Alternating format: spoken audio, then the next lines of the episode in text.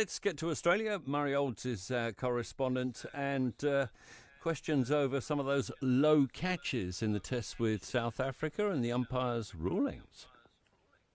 That's right. Good morning to you, Tim. Uh, not surprisingly, the bowlers are the ones going crook uh, because there were three catches, two adjudicated in favour of South African batsmen, a third in favour of uh, a former South African, Marnus Labuschagne.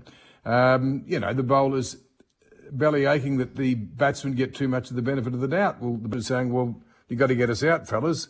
Uh, you can't just sit there and suck your thumbs. The fact of the matter is there are more cameras on these games these days, Tim, as we all know. There's more cameras on the on the cricket than there are in Hollywood and the catches simply could not be adjudicated. Did the ball touch the turf or not? And if there's any doubt, the batsman's not out. It's always been that way. I've been I've been playing cricket since I was about six years old in the backyard. A lot of years have gone past there, so boo hoo to the bowlers. Very exciting test match that again in Sydney has been by rain. Here's a stat for you. There have been more uh, days of test cricket lost in the last hundred years in Sydney than there have been in Manchester because of rain. Imagine that. I lived Crazy. in Manchester for a while and I remember the rain there, crikey. Uh, new photos emerging from the Gold Coast chopper crash.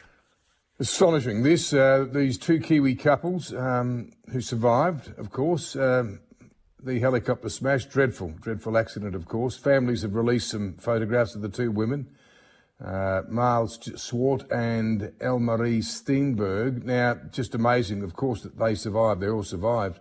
Uh, their bodies riddled with shrapnel, blood everywhere. Uh, remar- just remarkable composure. These young women have praised the pilot, Michael James, said without him they would have died. He got them down alive onto the sandbar. Of course, thank the paramedics as well, Tim, the ordinary people who turned up, gave them water, gave them a blanket, helped stabilise them, helped get them out of the helicopter, for goodness sake. And they also expressed the deepest sympathy for those who did not survive. Now, of course, this uh, inquiry into what happened, the cause of this. They hope to have an uh, interim report inside six weeks, was the original estimate, with a report, a final report on what happened in the third quarter of the year. So still very early days. The women recovering, and a, a minor miracle, an absolute miracle that they're still alive. Now, you've got a budget, of course, in May, and Hmm. already there's some politicking around uh, spending cuts and tax increases.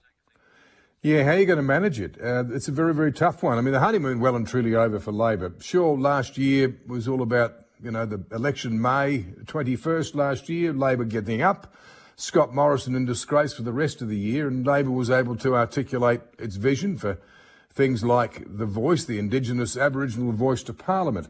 But you know, as you say, uh, a budget in March, and the rubber's got to meet the road because it's a pretty darn tough environment.